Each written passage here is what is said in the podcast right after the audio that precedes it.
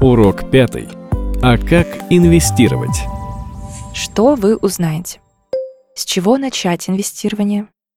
Почему не стоит пытаться заработать быстро? Зачем нужно вкладывать деньги в разные активы? Чему вы научитесь? Формировать инвестиционную стратегию.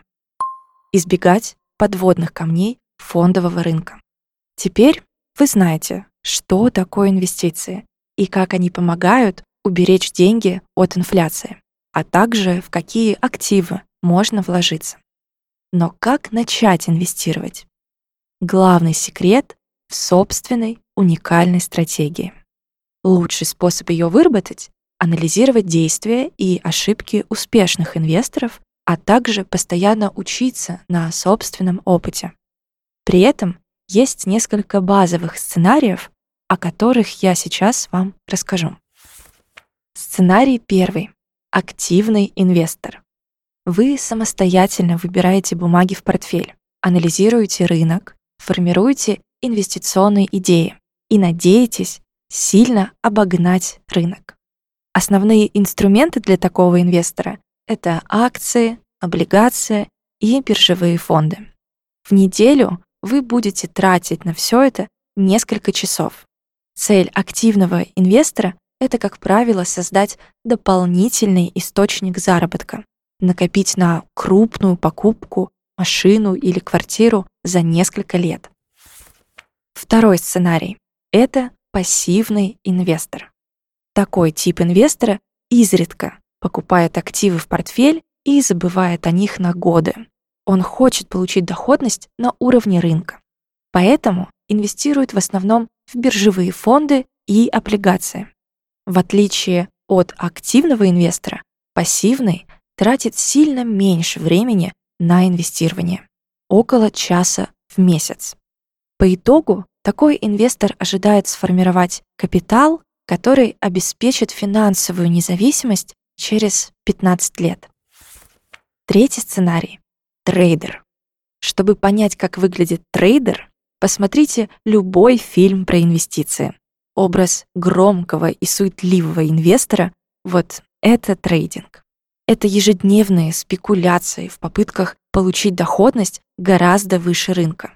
Основной инструмент, естественно, самый рискованный, но и привлекательный. Это акции. Естественно, такое инвестиционное поведение похоже на полноценную работу. Трейдеры занимаются этим по несколько часов в день. Приведенные сценарии — лишь пример того, кем может стать начинающий инвестор на фондовом рынке. При этом жестких рамок нет. Можно иметь пассивный портфель из биржевых фондов и при этом ежедневно спекулировать на других сделках.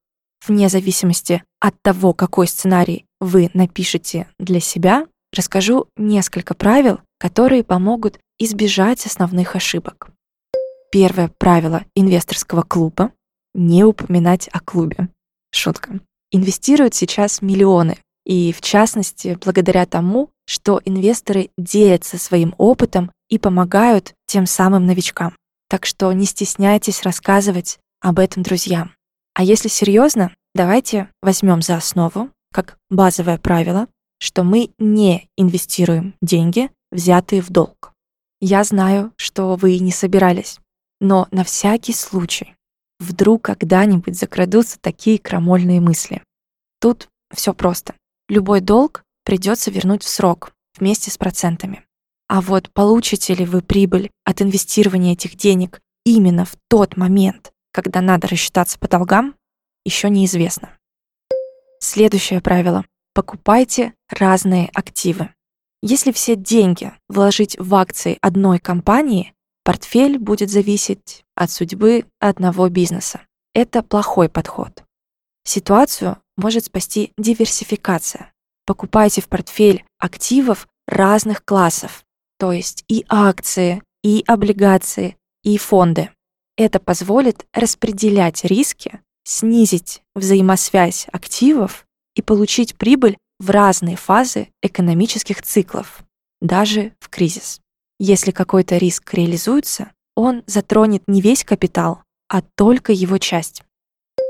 Еще одно полезное правило. Думайте своей головой. Один из главных врагов любого инвестора — страх упущенной прибыли. Очень тяжело изучать скучные фундаментальные показатели в те моменты, когда цена отдельных акций растет на десятки и сотни процентов без видимой причины.